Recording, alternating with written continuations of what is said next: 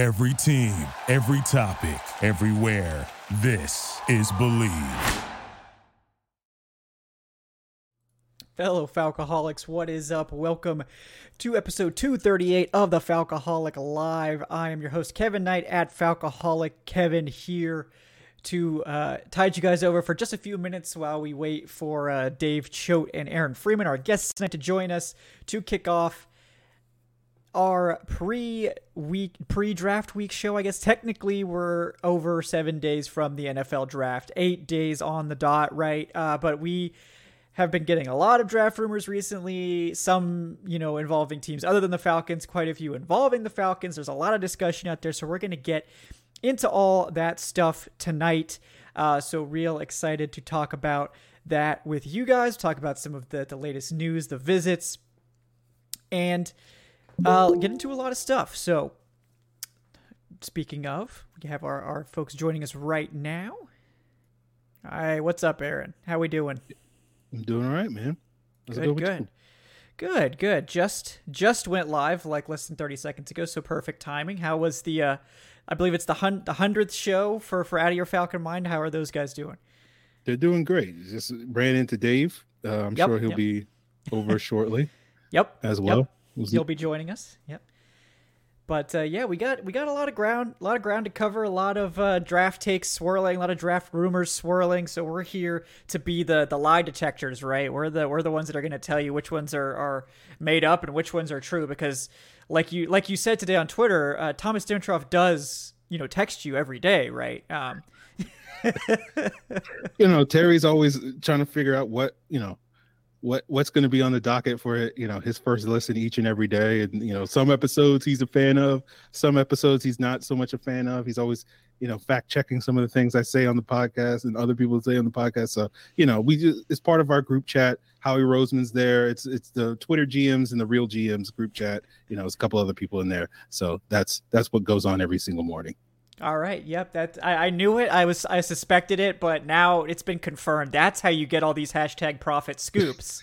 I knew it. I've been suspicious for a while. Thank you for confirming that. Uh, but yeah, no, we got we got a lot of interesting stuff to talk to. There's definitely lots of stuff swirling, and I hope you've prepared your your boldest predictions for today's show as well, because you know we we're gonna go on the record, you know, with some wild stuff, or it could just be something boring. I guess you're not this. You know, you get to de- you get to define what bold means for you, but. Um, okay. You know, I'll leave that up to, to you guys. But uh, while while we're waiting for Dave, this is a good time for me to uh, plug the show. Obviously, guys, uh, please like, subscribe, leave us that five star review on Apple Podcasts, Spotify, wherever you get your podcasts. We get speaking of Dave, here he is, just right in the middle of my right in the middle of my spiel. But w- welcome, Dave. How we doing? Good, good. Sorry, I'm late. It's okay. Hey, well, Dave, Eric... a long time no see. Yeah, I know. I feel like years everybody was like everybody was doing a pre-show thing except for me. Uh, so I now I now I feel left out of, of the pre-show. But uh, glad to have you here as well, Dave. We're gonna get. I hope you brought your spiciest takes. I hope you didn't use them all on Out of Your Falcon Mind. So I did not, but I'm not sure how spicy I am. I was I was given zesty level takes on there. So okay, yeah, that's fine. Do my best. It's a good start. It's a good start, right? Yeah, yeah, guys. Uh, welcome everyone into the show like i said draft rumors bold predictions we're gonna to get into all of it and just sort of our, our general thoughts you know uh, on where the team is heading into pre-draft week where uh, you know they're definitely going to be shuffling their board no i guarantee you guys the falcons have like 99.9% of the decisions made uh, and you know everything's probably running very smoothly over there now. Maybe, may, I mean they have all the reports in. They've probably talked about 99% of the players are going to talk about at this point. Now it might be still discussions about how they're going to stack it up. Um, you know wh- what things they want to prioritize where. Maybe we do see some more signings or cuts immediately prior to the draft because you know they don't really have a lot of roster spots. So if they want UDFA's uh, they, they may have to get those transactions in before day three to make sure they have room to bring those guys in. But uh, yeah, we got uh, a lot to get to, a lot to get to. But before we do, uh, you guys are going to have to bear with me because we're going to be doing our inaugural ad read here on the show uh, for the Bleav Podcast Network. So bear with me as, as we do our maiden voyage here. Uh, I did practice it once. So, you know, um, you got I did do a practice run, guys. Uh, so th- this is you know so you guys are gonna have to tell me how it goes, and, and we'll workshop it from here. Okay. So today's show is brought to you by BetOnline.ag, your number one source for all your sports betting needs, including info, stats, news, and scores. You can get the latest odds and lines for this year's NBA playoffs. Uh, or maybe you're feeling overly confident in the Falcons right now, right? You could bet on Atlanta to win the NFC South uh, or the NFC Championship if you're feeling particularly spicy. Uh, of course, that's likely to end in bitter disappointment, but that would be very familiar. Uh, so you're welcome to do that. But either way, Bet Online is always your sports information headquarters this season, as they've got you covered for all your sports wagering needs basketball, MLB, NHL hockey, all the way to UFC and boxing. Bet Online is the fastest and easiest way to get your betting info, including live betting options and your favorite casino and card games you can play right from your home. So head to the website today or use your mobile device to get in on the action. Be sure to use our promo code BLEAV, B L E A V, for those that don't know, to receive your 50% welcome bonus on your first deposit. Bet online where the game starts. All right, so you guys give me, you know, give me your your uh, your grades in the chat uh, for for the first one, okay, guys. Uh, but uh, appreciate appreciate uh, Bleav uh, for getting that all set up, and uh, yeah, let's let's dive right in to the takes. Um, I guess the biggest rumor that is swirling right now has to do with quarterbacks. Um, right, that the Falcons are actually interested in a quarterback. You know, uh, some people seem to really be taking it seriously that they're bringing all these quarterbacks in for visit. Uh, me personally, you guys probably know how I feel about that, but I, I, I don't think it should be ignored. But I do wonder what you guys sort of feel about that situation and and uh, Dave as the. Uh, I was gonna say elder statesman, but I feel like that would cut you too deep, so uh, I'm gonna back off of that. But Dave, what, how do you feel about that quarterback situation at this point? Well, I have been finding some gray in my beard, so it might it might be true, unfortunately. Um, but yeah, I, I I'm not going to rule out anything at eight, um, but I, I feel pretty confident that that's not going to happen. I think ultimately, you know, you've seen the the level of investment in Ridder. Obviously, it, took longer than I, I, think many of us thought for them to come out and say yes, he's the starter, but they've said it now. Um, they brought in uh, Taylor Heinicke. They still have, you know, the immortal Logan Woodside and whatever strange hybrid Felipe Franks is at this point. To me, um, you know, you have put your your foot behind. That's not the way I want to say that, but you put your support behind Ridder at this point. It's pretty clear they think he's going to start. Eh, you know, if you had a guy fall to you at eight that you absolutely couldn't pass up, you take him and you figure it out later. But do I think they are seriously considering a move up to get a quarterback? Do I think they're planning on taking a quarterback above some of the other, you know, talented prospects at other positions that they're interested in? I do not. Uh, I think it, it would take a, a pretty, um, I don't want to say outlandish, but maybe outlandish series of circumstances for them to actually land a quarterback at eight in this draft class, or even less likely to go all the way up to three with the Cardinals, let's say, to get one. So I, I think it's it's good to you know check on these guys, make sure they're a guy you cannot live without. I, I do think that they've sort of made what they've planned uh, or planned what they've made to do at quarterback already. They're in good shape, um, at least for 2023 in their minds. I do think you know Ridder has been the plan for a while now.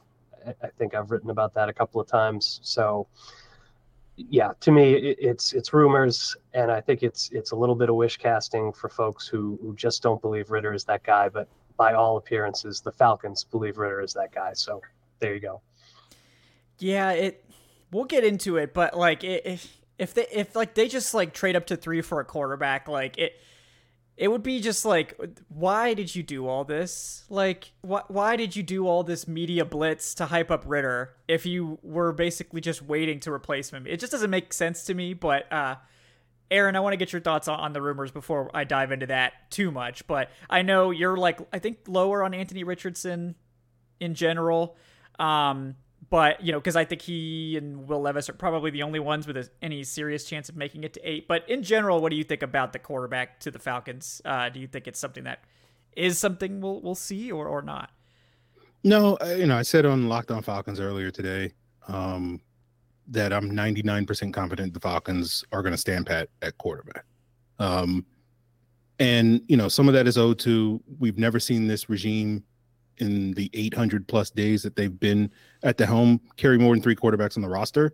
Now, granted, you could, you know, technically draft a quarterback and then cut Logan Woodside, but it, it does feel like the Falcons, by their statements and actions, are, are basically content with the quarterback. But I think it, it's kind of like if you're shopping for anything, really, a new car or anything like that, you kind of have to do your due diligence. You got to do your homework. You know, you got to look at, you got to test drive a couple of things before you know that the car that you you know plan on purchasing or you currently have is the best for you. So you have to do your homework on these quarterbacks. You know, several of these guys could fall to the Falcons at eight. Um, you know, of the ones that are likeliest to fall to the Falcons at eight with Richardson and and Levis, uh, you know, I don't think they really bring a whole lot to the table uh, that you're not getting with Desmond Ridder. I'm sure opinions will vary, but you know, part of the reason why I'm lower on Anthony Richardson not necessarily because of his NFL potential. It just feels like him in Atlanta is basically what Marcus Mariota was, and because we just got out of that relationship, I don't necessarily want to jump back in to a, another athletic quarterback that has accuracy issues. Um, you know, to the degree that I think Anthony Richardson has.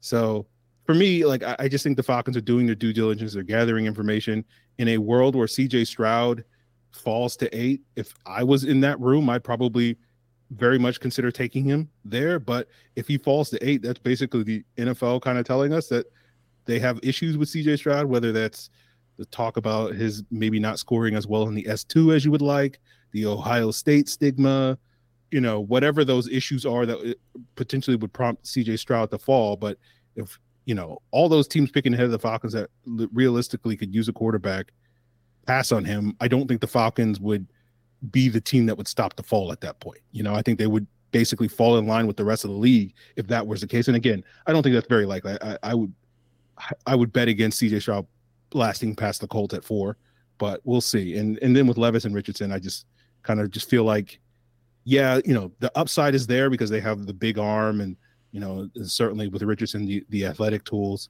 uh, a little bit beyond Ridder, although you know people underrate Ridder as an athlete. Um, you know, he has like the fifth best broad jump in combine yes. history, where, where, Richardson has the first best. So it's like it's not yeah. he's not that far behind Richardson from an athletic standpoint. But um, I just think, um, yeah, I just it feels like such a lateral move to to take projects like Richardson and Levis when you already have kind of a project in in Desmond Ridder on, on your hands. So it, it it's, it's never really made a ton of sense to me. Yeah, I think that's a really good point, and I just I've never gotten the the quarterback to Fal- to the Falcons thing. I mean, it there are some lines of thinking where it, it did make sense, right? Like, oh, it, with Lamar Jackson, it's like okay, when you here you have a former MVP, a guy that you know we should all expect to be better than Desmond Ridder. Even the biggest you know Desmond Ridder fans probably would need to acknowledge that, like, okay, Lamar Jackson is Lamar Jackson. Like it it's time to it's time to to you know accept that if he was going to come in here that he would be the clear starter. And it would have made sense for them to have a good backup behind Lamar Jackson because he has missed some games here and there over the last few years. And so having a guy like Ridder who you do believe has at least starting potential even if it can't match Lamar Jackson's ceiling that would that would have made sense. When you get into this draft and adding another young quarterback to the room it's just like I everyone gets all hung up on Ridder as a third round pick, and I think that's a big mistake. Like it, it's just don't treat him like a third round pick. Treat him like the quarterback that they drafted with the hope to start at one point. Um, and you know, we I mentioned it earlier in the show. Like this, they've done they've gone out of their way to sort of blitz the media with this Desmond Ridder is the starting quarterback. We're telling you he's the starting quarterback. We're having him do starting quarterback press conferences. We're putting him front and center for the media. We're like making hype videos. We're like I just don't think it's that deep. That this is like the most extreme smokescreen. They have Arthur Blank out hyping him up. Like at a certain point, like, and maybe this will all be proven wrong in a week, and like, you know, we'll just we'll be like, oh, they got me. But like, at this point, like, come on, like, it, this is ridiculous. This is ridiculous like they would go this far just to just to supplant him in like a couple days. I mean, it it's just it feels like everyone's like, well, you know, it could be a smokescreen. It's like, sure, anything could happen, right? But like at this point, like, what are we doing? Like, what is the competitive advantage at this point? Like, is it really worth all of this work? I mean, maybe they think that it is, but uh, it just seems ridiculous to me at this point that they would go this far to hype up Desmond Ridder uh, with without really being at least somewhat truthful about their intentions with him. Um, it doesn't mean they're married to him forever, but at least for now, it seems pretty clear to me that that uh, that he is the presumptive starter. Uh, and unless something were to happen to change that, it doesn't seem like. I mean, they brought in Taylor Heinicke, who has started a lot of NFL games, and made him the backup. Like, just they didn't even do a competition and, and, and it just seems like everyone brushed that aside as like, oh well, this is clearly just you know gamesmanship. They just lied to every free agent when they told them Desmond Ridder was the starter. This is all. Like how how deep like are we gonna go down this conspiracy rabbit hole before we actually just do the obvious like the Occam's razor right? Like maybe they're just actually gonna start Desmond Ridder. Like maybe that's been the answer all along. But well, I, I think too like we have to remember like the thing that stuck out to me was Dwayne Jones, the uh, the assistant director of college scouting for the Falcons, the way he talked about Ridder after the draft last year was, you know, extremely positive, like clearly somebody they were keyed in on. And I think the way the season unfolded and the fact that he only got four games really just, you know, put a lot of doubt into people's heads. And then the Falcons themselves refusing to say, you know, one way or the other, is he the starter for a bit there until maybe Blank and, and Heinicke kind of forced their hand there. Um, you know, but they, they've always talked about him and seemingly positioned him as somebody who's going to get a chance to do this. And I, I, think that would have been true if they had never traded Matt Ryan. I think it, it's true, you know, post Mariota, and we don't know if it's going to work out. But but I do think, to your point, it, is kind of that simple. This is the guy they believe in. They're going to try to make it work with him, and you know, barring something crazy happening in a week or so, that's that's where we're at. Yeah, I think that's very fair, and it just it's a little bit exhausting because it's like how many times do I have to tell you like I don't think they're taking a quarterback? And and you know I I don't think they are but they could because you know as much as we might like to pretend that we know a lot about this team and I like to think that we do like honestly but we're not in those meeting rooms. I mean I we're not Who's there every day. Kevin? Right. Oh, I I'm forgot. Sorry. Sorry. Yeah, I sorry, I, I forgot. We we already cl- we already prophecy. clarified. Yeah, we already clarified where you're getting your takes at the top of the yeah. show. But yeah, uh, but it's just it's it's guys, sometimes it's not that complicated. Like sometimes we're not playing four-dimensional chess. Like it's is it really that hard to believe? I don't think it is. I and I've been trying to tell that to everybody on every show that I go on like I really don't think they're taking a quarterback. You know, I really don't think they are. And like maybe they do on like day three. You know, it like Logan Woodside, Toledo legend. You know, I I just happened to be uh, there when he was playing, and um, I think he's a good dude.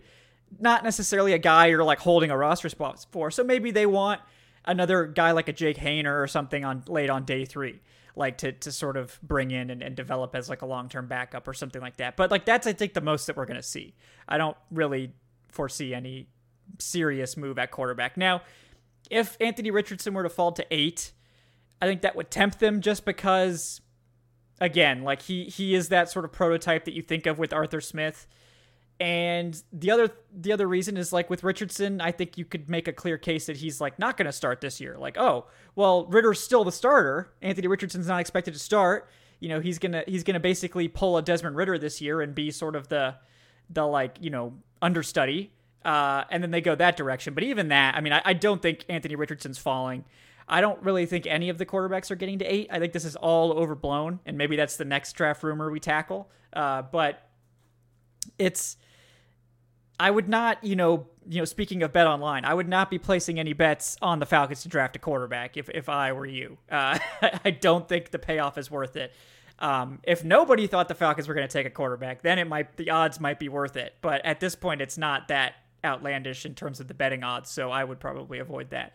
Um, that's that's my betting advice. That that's free. That's free, folks. But um, let's let's dive in. This one's not specifically the Falcons, but it's one of the more interesting draft rumors floating around. So I do want to get into it with with you guys that the Texans are going to pass on a quarterback at two after passing on a quarterback the last year and passing on a quarterback the year before. You know, Davis Mills doesn't count. So what what do you guys think about that particular rumor, Aaron? I'll let you get the first crack at this one. I it's one of the more you know interesting ones, certainly. Uh, and there's a lot of this, you know, stuff about like, oh, well, you know, C.J. Stroud's agent is the same as Deshaun Watson, so therefore they're they're they're pissed at him or something. So, what do you think about this particular one? Um, you know, until uh, when Lance Zierlein of NFL.com kind of first floated this in a mock draft that he did like two, three weeks ago, it was like, okay, like Lance is pretty plugged into Houston, but this just seems like more throwing stuff at the wall. But the fact that this has been picking up more and more steam over the last couple of weeks with lots of quote unquote NFL insiders saying this as a possibility, you know, Peter King and Peter Schrager and Adam Schefter, and I'm sure a couple other people I'm mentioning makes me think that this has gone from far fetched to plausible. Now, whether it actually happens, I mean, this is kind of similar to the conversation two years ago when everybody was like, oh, the 49ers going to take Mac Jones. And then ultimately, I was hoping you bring that up. Yeah. You know, they, they wound up taking Trey Lance, the player that I think most people thought they would take. So it'll be interesting. But like for me, whether they do it or not, to me, like frankly, doesn't matter to me. It well, I mean, obviously it, it's going to matter when it comes to how the draft goes, but this is why like I love the draft because yeah. like you don't know what's going to happen. Like we just sit there like, okay, we kind of think we know who the number one pick is going to be, but we don't really know. And then we like kind of don't really know who the number two pick is, and then what happens at three and four. And so like that Thursday night is going to be must see TV as far as I'm concerned. So if the Texans decide to go in that direction, um, it'll that'll be an interesting choice. Uh, you know, I'm sure they'll get a lot of grief for it, but um, it you know they, they do have another opportunity at 12 to to swing back and potentially get a quarterback. Although you you wonder, you know, if you're willing to take a quarterback at 12, why aren't you willing to take that guy at two? So it and the other part of me is wondering is is this just kind of the Texans doing this to to say like we don't really want a quarterback to kind of tamp down they're you know to to or to get leverage back in, in a possible trade up sort of scenario with the Colts because if Bryce Young's really the guy that they really love and they're worried, you know, the Colts will I mean not the Colts, the Panthers, they're they're gonna ask for you know the stars and the sun in a trade up from one to two, you know. So it, to me, it's a lot of gamesmanship, and you know, ultimately we'll find out on Thursday night how it goes. But to me, it, it makes the draft a hundred times more exciting now than it was before when we just kind of for the last three months assumed it would be Stroud and Young one two in some combination uh, at the top of the draft. Yeah, I mean, it was getting a little boring, and part of me one the cynic in me wonders if this is all just an invention to like drum up more interest in like the top two picks because it was just so chalky before. It's like, well, one of them's gonna be Bryce, one of them's gonna be CJ Stroud. There's not really any intrigue there. Now it's like, oh well, maybe they won't take one at all. There, there you go. So I don't know. That that's probably ridiculous, but you do have a bunch of insiders coming out and saying, "Oh, it's realistic," and then you had Ian Rapoport just be like, "Yeah, no, I'd be shocked if they didn't take a quarterback." So it's like, it's, it, I'm interested to see who comes out on top of this particular insider battle. But Dave, what do you what do you think about uh, that that rumor of the Texans passing again on quarterback? I agree. It makes the draft more interesting. I don't. I don't buy it. I, yeah. I just don't. I, I think, you know, you you've got finally a, a new, maybe long term, hopefully long term um, coaching staff in there. Um, and I, I, think that this is considered uh, a draft where you can get a good quarterback. Um, I, I, think Houston, unless they're anticipating that they're going to be so bad this year that they're going to be right back in it for, you know, what might be a more highly regarded top of the class a year from now. I, I can't see him doing it. I, I do think you know, probably the the rumors of their interest in Bryce Young are are true. And I think Carolina's dithering at the top of the draft is is probably driving them a little bit crazy, like everybody else. But I do think this might be, you know, might be a leverage play. It might just be the way these rumors go um, in the in the final moments before the draft. But I I don't seriously believe that they would pass up on a quarterback at number two. Um, would they, you know, hop down a spot or two? But they can't hop down a spot. The Cardinals aren't interested in doing that. But, you know, would they consider that if they thought they could get their guy a little later? Maybe.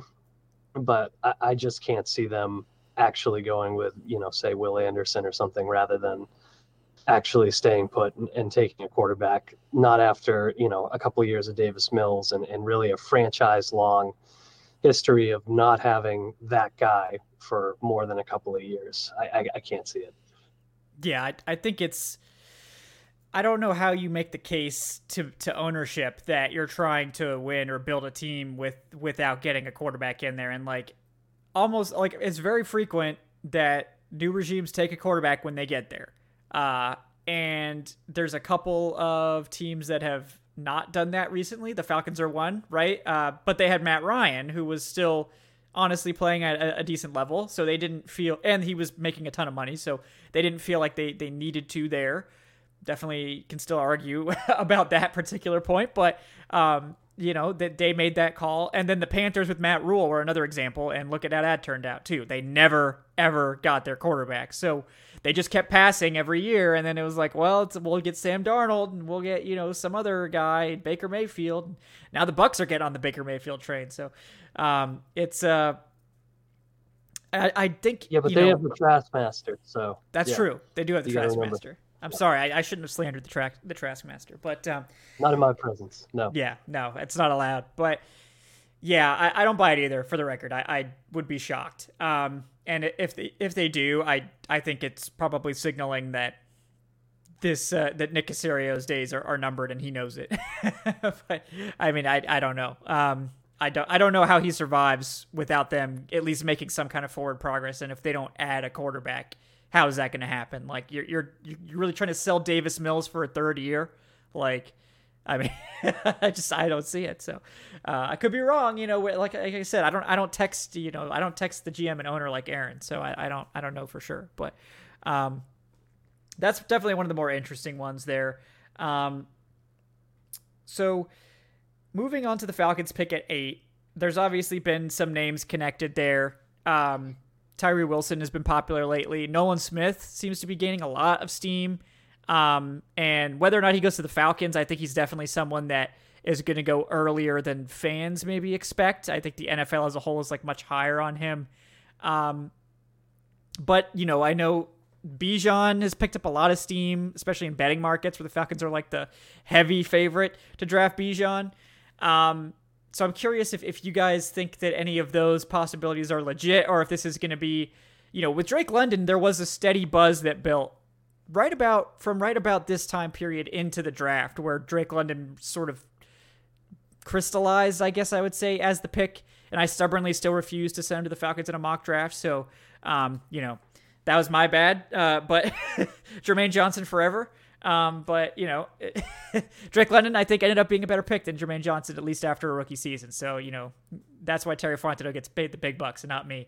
Um, but yeah, I'm curious if any of the the rumors swirling around any of those players or other guys uh, sort of stand out to you, um, Dave. Uh, you want to take us take us away on this first? Yeah, um, I, I, I want to congratulate Aaron first of all on, on maybe single-handedly with, with help from you, Kevin. Um, uh, catapulting Bijan into you know the stratosphere as, as a likely Falcons pick. I, am giving you guys a lot of credit for that um, because I, I, think it was not a super commonly talked about thing before we saw that drumbeat coming. And you know it, it makes sense. It would be a lot of fun. I, I still don't believe it's actually going to happen at eight. I think if he falls a lot further than expected it gets interesting but um, that's that's not one i'm buying stock in as much as it would be fun and I'd be fine with it at the end of the day.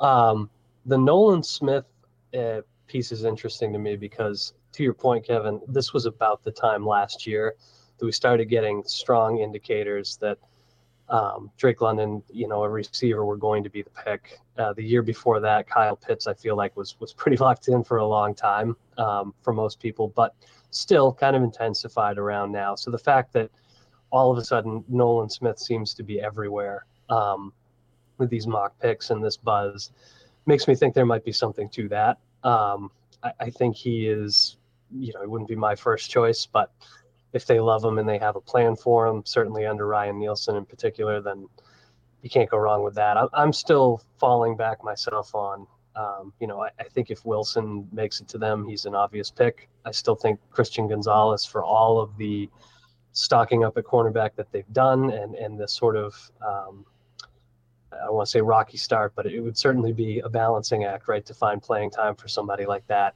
with the guys you have and some of the other guys you have without cutting. But I, I still think he's in play. I think Peter Skoronski's in play.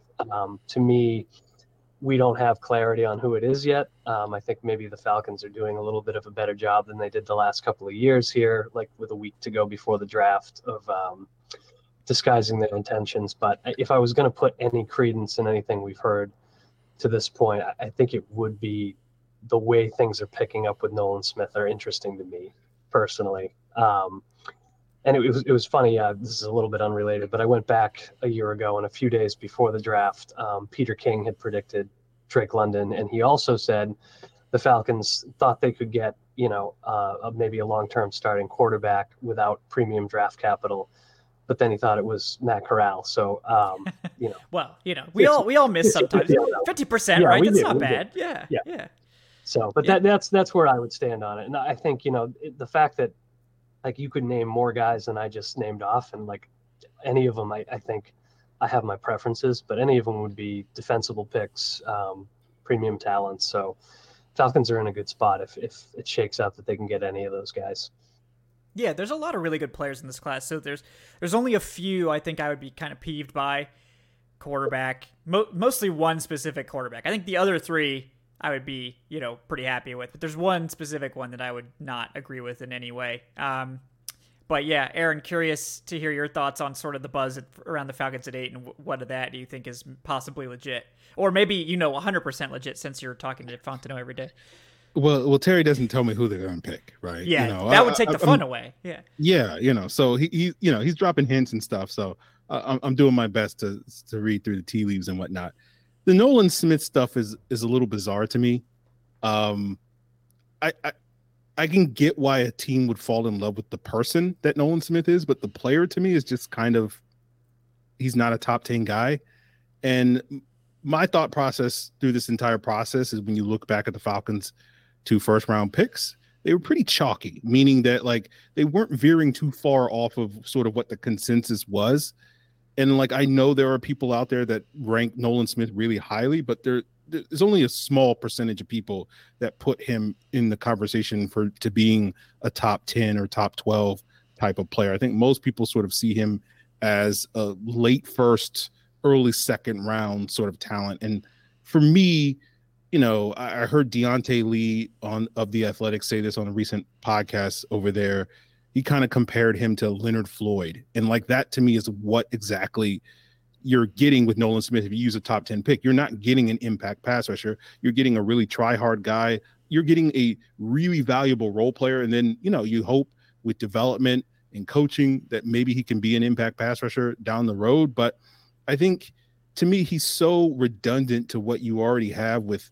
D'Angelo Malone and Lorenzo Carter and Arnold Ebiketie and now Bud Dupree.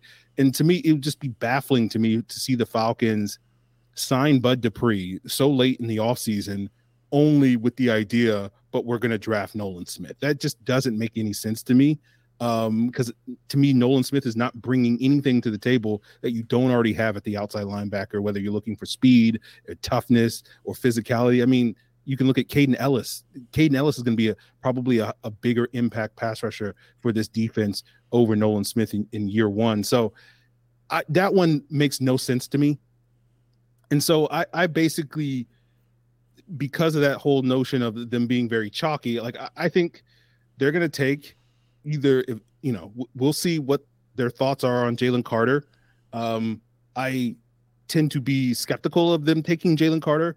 Uh, at that pick, but you know, he obviously makes sense in a lot of ways. I think Tyree Wilson will probably be, you know, one of the top players on their board if he falls there. It doesn't seem very likely based off of a lot of scenarios, especially given all the talk of quarterback sliding in the draft. Seems very unlikely if that happens that Tyree Wilson will also slide in the draft.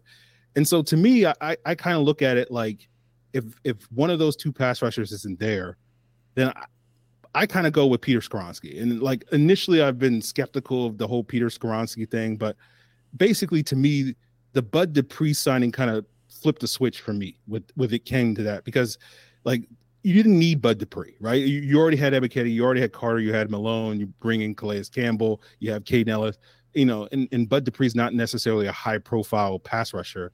Um, and so it's like, okay, why are you bringing in Bud Dupree? You know, you know, just to be a, a role player, and he'll be a, a, very good role player for the Falcons. But it's it's been baffling to me that the Falcons have not brought in that quote unquote body at the left guard position.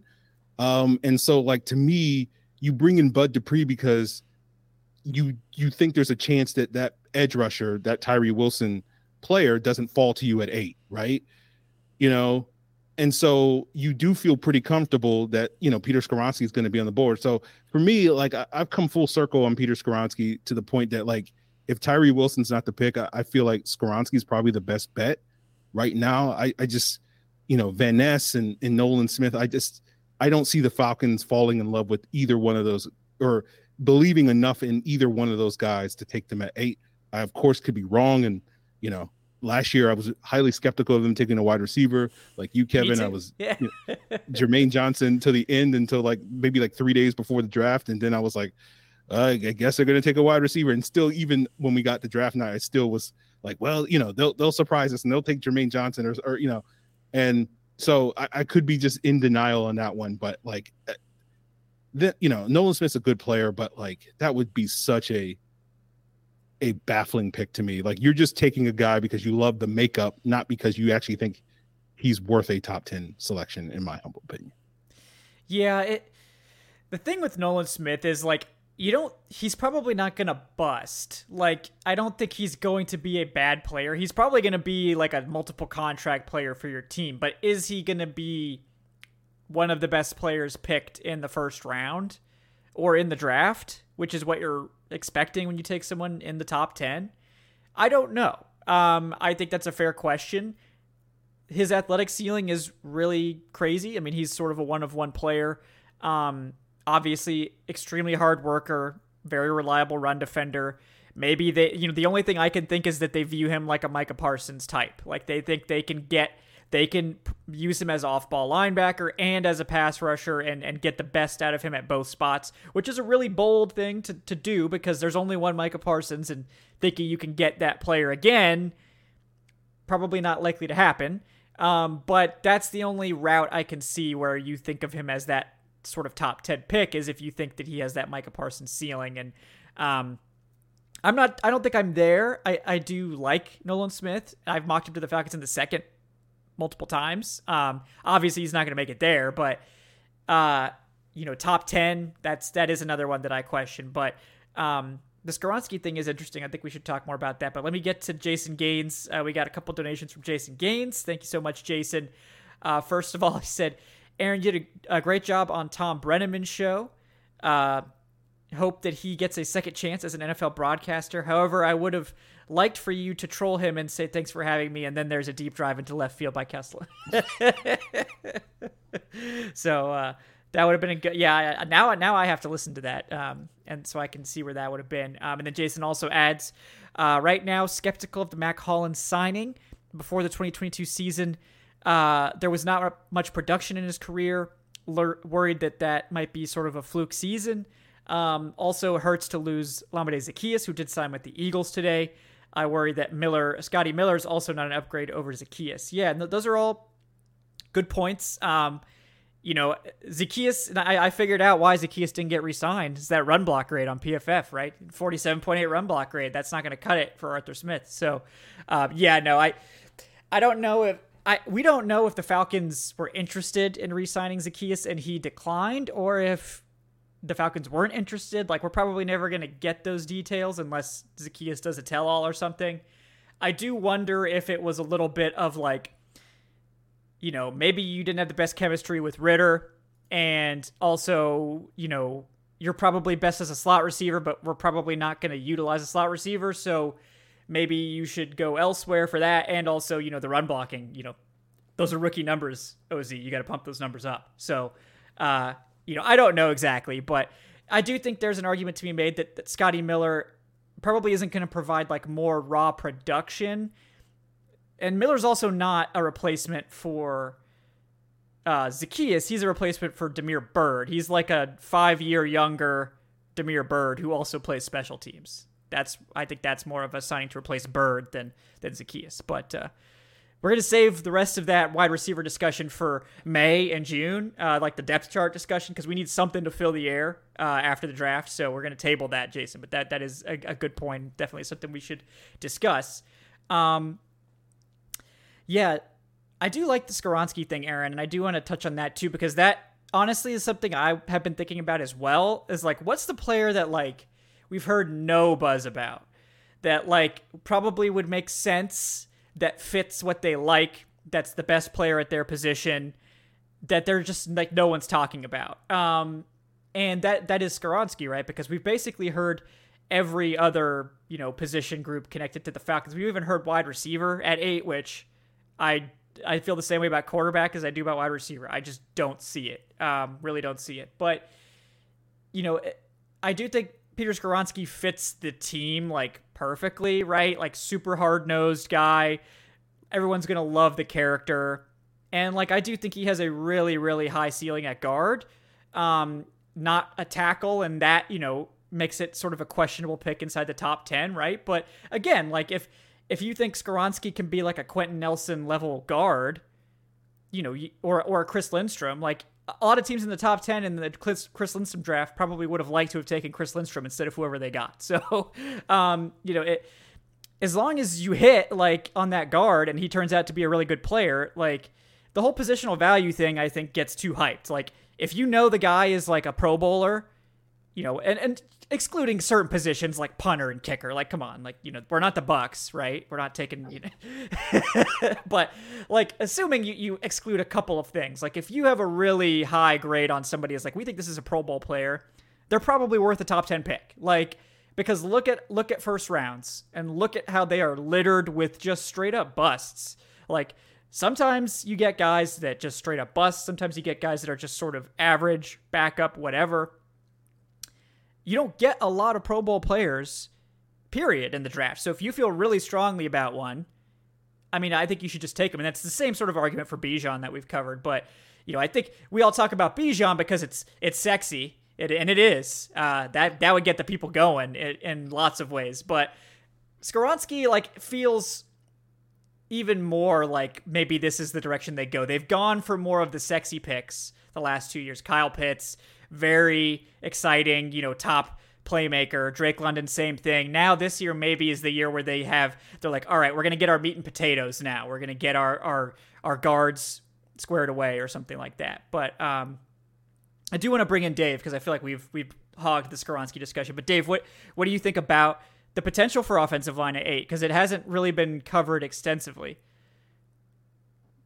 Yeah, I, I think it's potential that exists, and I think you know, with Skoronski, it is sort of the question: where is he long term? And if if it's a tackle, um, you know, you're looking at Matthews and McGary as as basically signed out a couple of years, and then you don't know what's going to happen with him. So if you're kind of looking for that missing piece on the line right now, and maybe your long term, your starter uh, at tackle, or maybe you're just looking for a really high end guard um, because you know, let's face it the Saints, where Terry Fontenot is from, did excellent work with high end guards um, in front of Drew Brees, um, then then I can see it. I, I, think it's a very plausible pick at number eight. Um, the the one thing that I would would sort of counter with, um, and I learned my lesson from this last year, is are we so certain that the Falcons haven't signed a body at left guard? Because I didn't think Elijah Wilkinson was going to be a body at left guard a year ago, and then they plugged him in and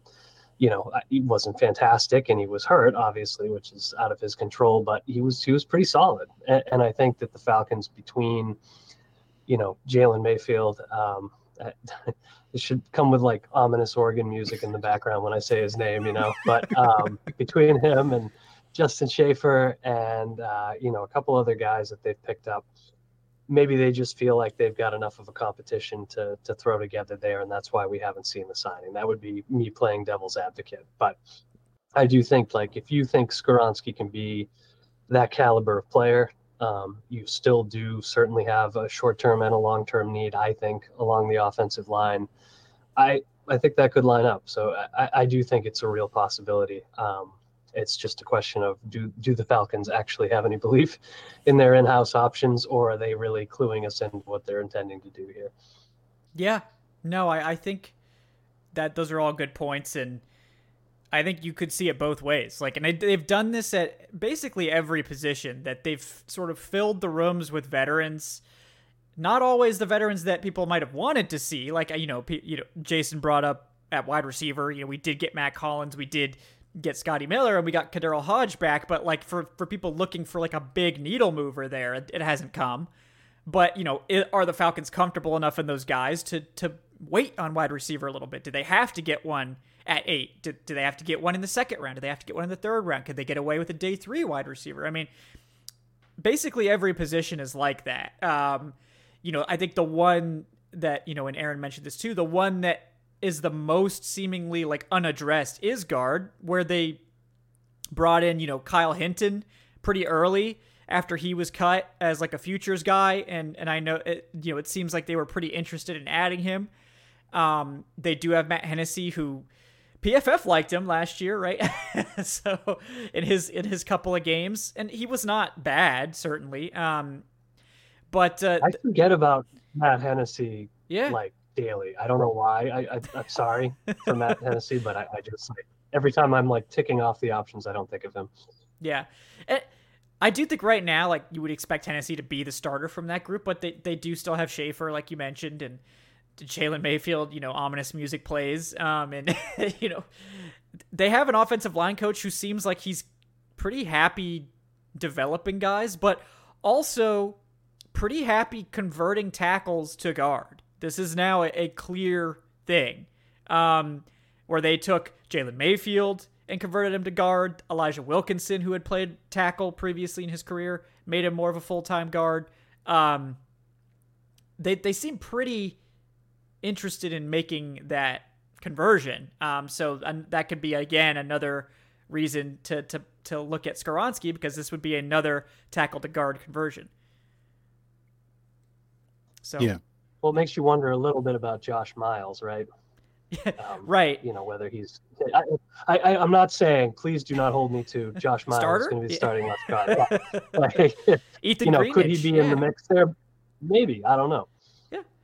Yeah, Tyler Vrabel honestly was a guy I thought probably was going to be an NFL guard. They brought him back to the UDFA. He's seemed to stick at tackle for the most part, but for the same reason as Skoronski, you know, short arms, think he's probably got a future at guard. Um, but that that is the one spot where yeah, the T Rex arms. Yeah, poor Skoronski. If if Skoronski's arms were one inch longer, there would be no question about him being the, the number one offensive lineman off the board. But uh, you know, sometimes sometimes life be like that. But that's definitely one that I think people haven't talked about enough. Um, is, is the Skoronski thing.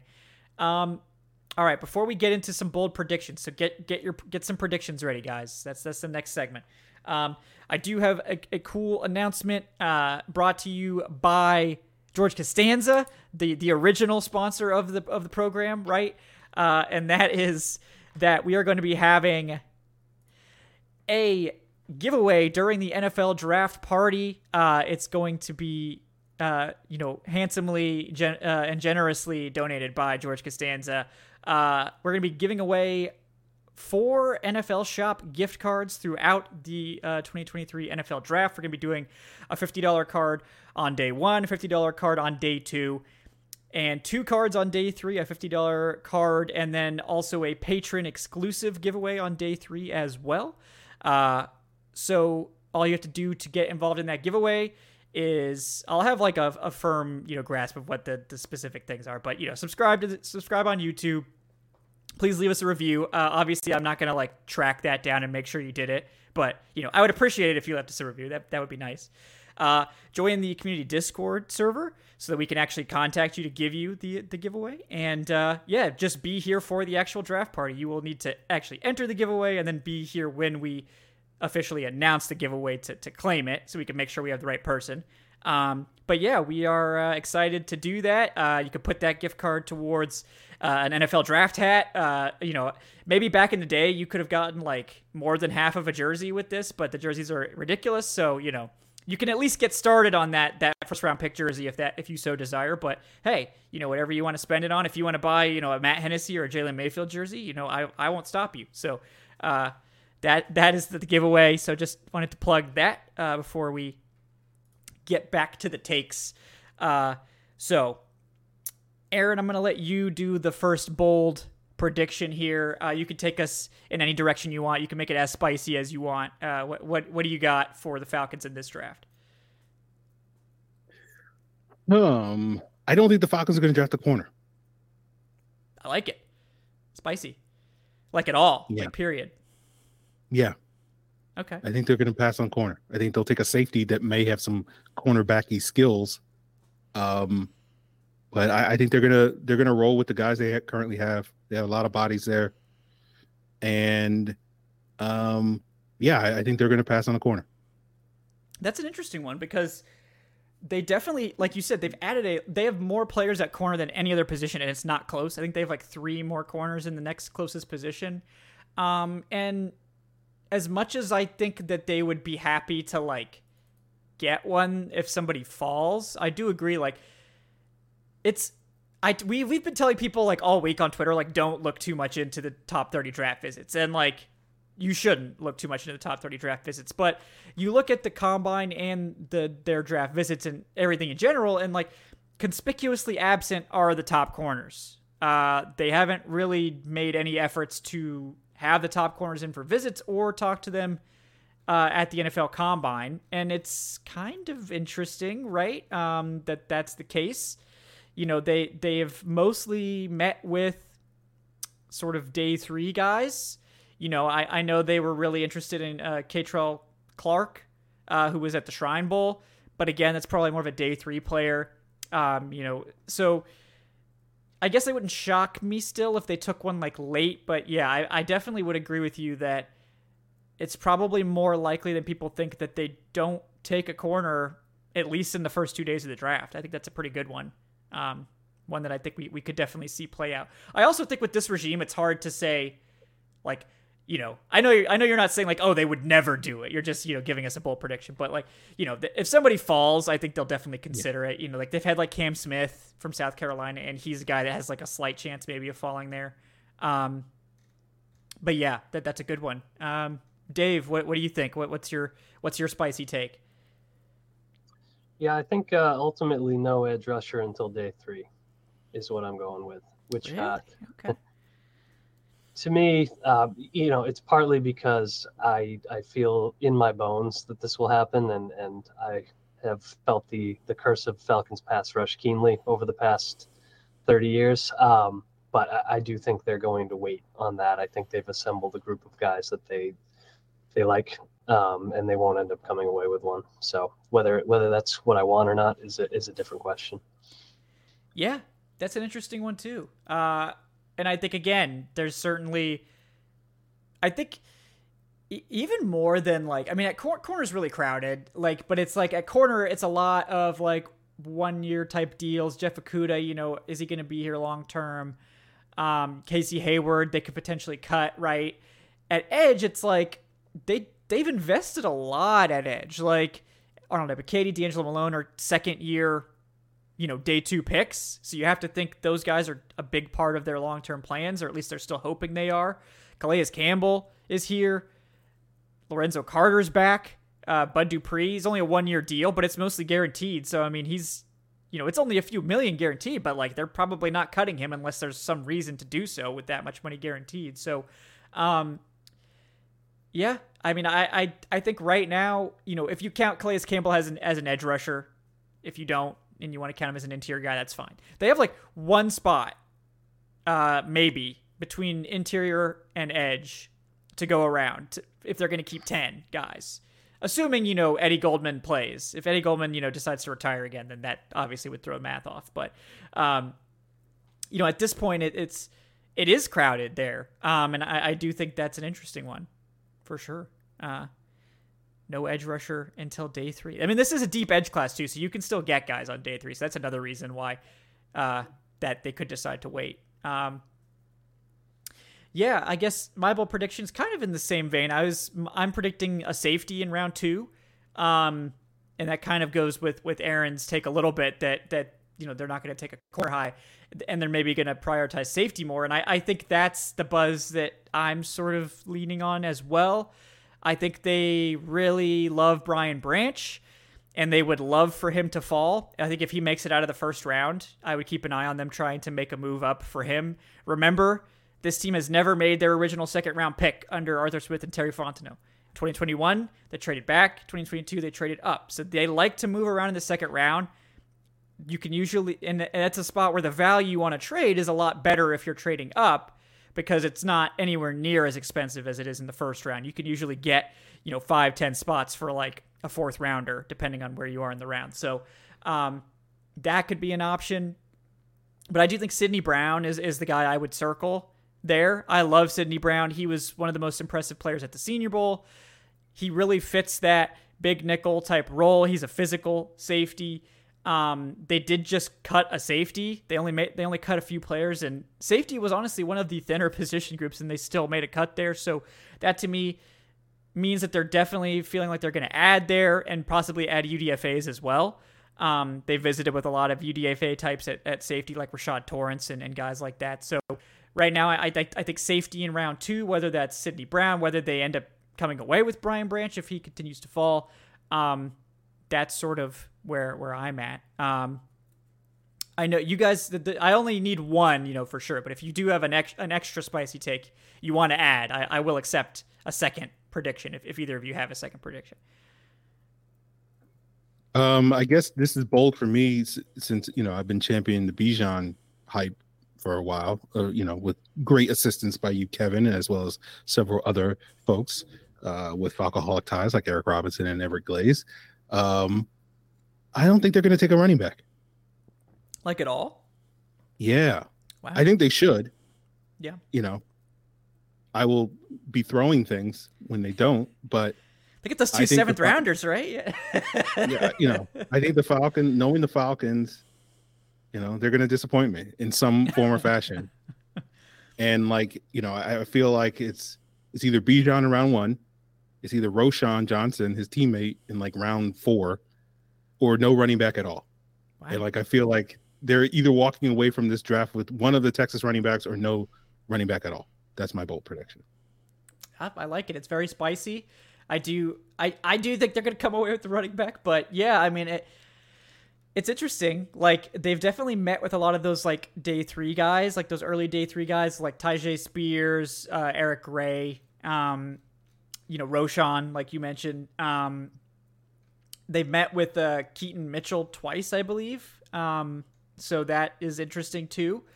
Uh, a little bit of a different kind of running back. They met with Jahmyr Gibbs at the combine, Tank Bigsby. Um, obviously, they met with everybody at the Senior Bowl. So, you know, I I agree with with the, the they they should take one take. Uh, I guess I would be surprised if they don't come away with one, but it's definitely one that they've felt like they could fudge, right? I mean, they we've gone from like talking about like oh yeah they're we, we think they're going to take Bijan to like this is a team that doesn't invest in the RB position. And, and that's true. Like outside of Cordarrelle Patterson who they signed to a you know decent contract um it's been Tyler Allgeier and like UDFA's uh, and then converting Avery Williams from cornerback to running back. Like they have not gone out and, and invested much. I mean Damien Williams last year who unfortunately we didn't really even get to see. Um but like you know, what's to say BJ Baylor can't be this year's Caleb Huntley, you know, and maybe they really like him.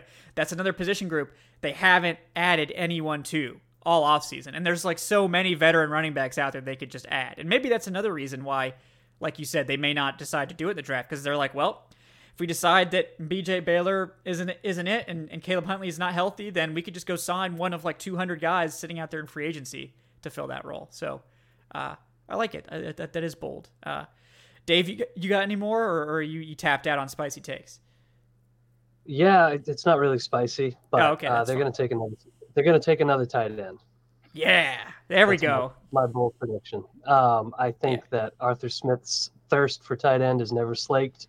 I think this is a good class, and I think they'll find their way to somebody on day three. So, yeah, yeah, no, I, I like that. I think that's good. Um, yeah, that, that's a good one too. Like they, they can never have enough tight ends. Like don't ever you know think that they can't. Um, you know, Sam yeah, Laporta, I, I think too, you know, yeah.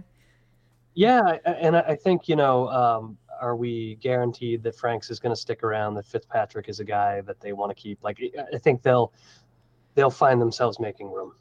So.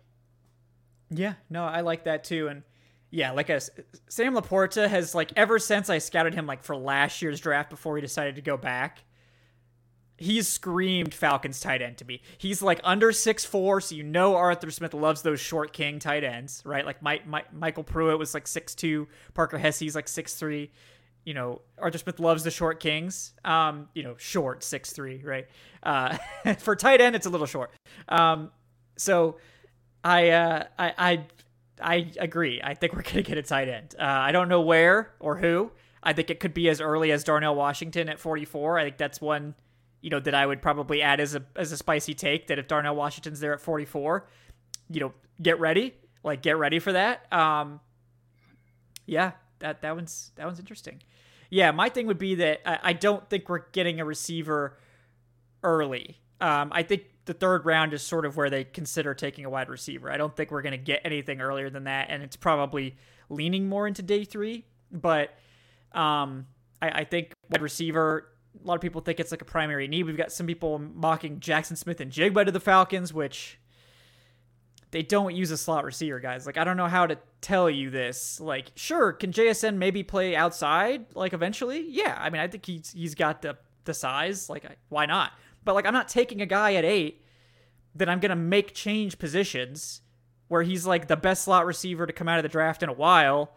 He's really good in that role, and we're just gonna make him change positions in Atlanta and draft him in the top 10. Like, no, let somebody who uses a slot receiver and plays 11 personnel more than 25% of the time draft Jackson Smith-Njigba and let him play his natural position. Like, why are we forcing JSN to Atlanta? Like, if anything, they're going to take Quentin Johnston, and I, that would probably piss people off even more.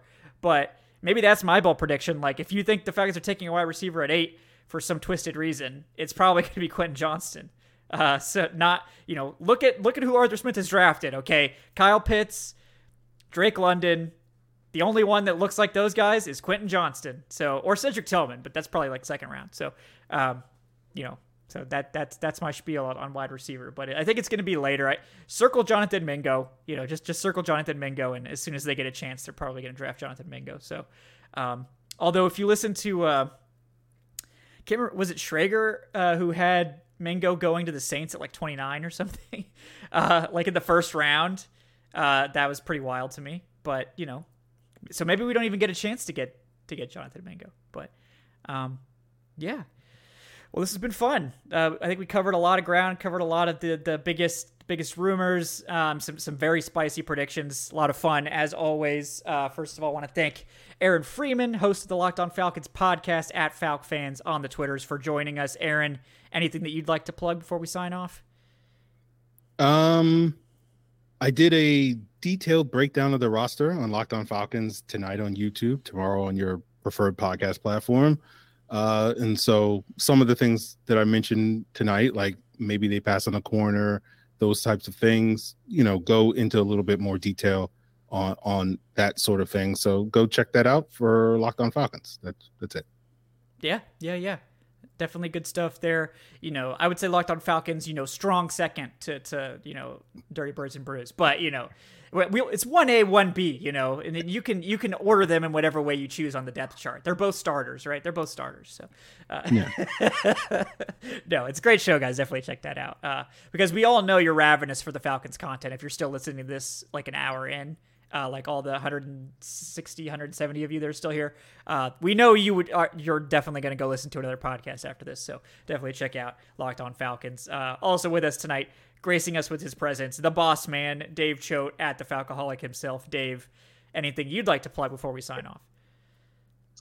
Um, I, I, would plug all the great work you guys are doing uh, on Locked On Falcons here on the show, on the podcast, uh, at the site where we've had some you know great scouting reports, mock drafts, breakdowns, and um, you know, we're we're always uh, prepared for this and excited about it. So I, I think content reflects that. If I was going to plug something that I've done recently, it would just be the sort of Falcons drafts by the decade. I've had a lot of fun putting that together. I unearthed some very painful memories along the way, but um, if you haven't checked those out, I, I, think they're fun, and those will be wrapping up uh, early next week ahead of the draft. So.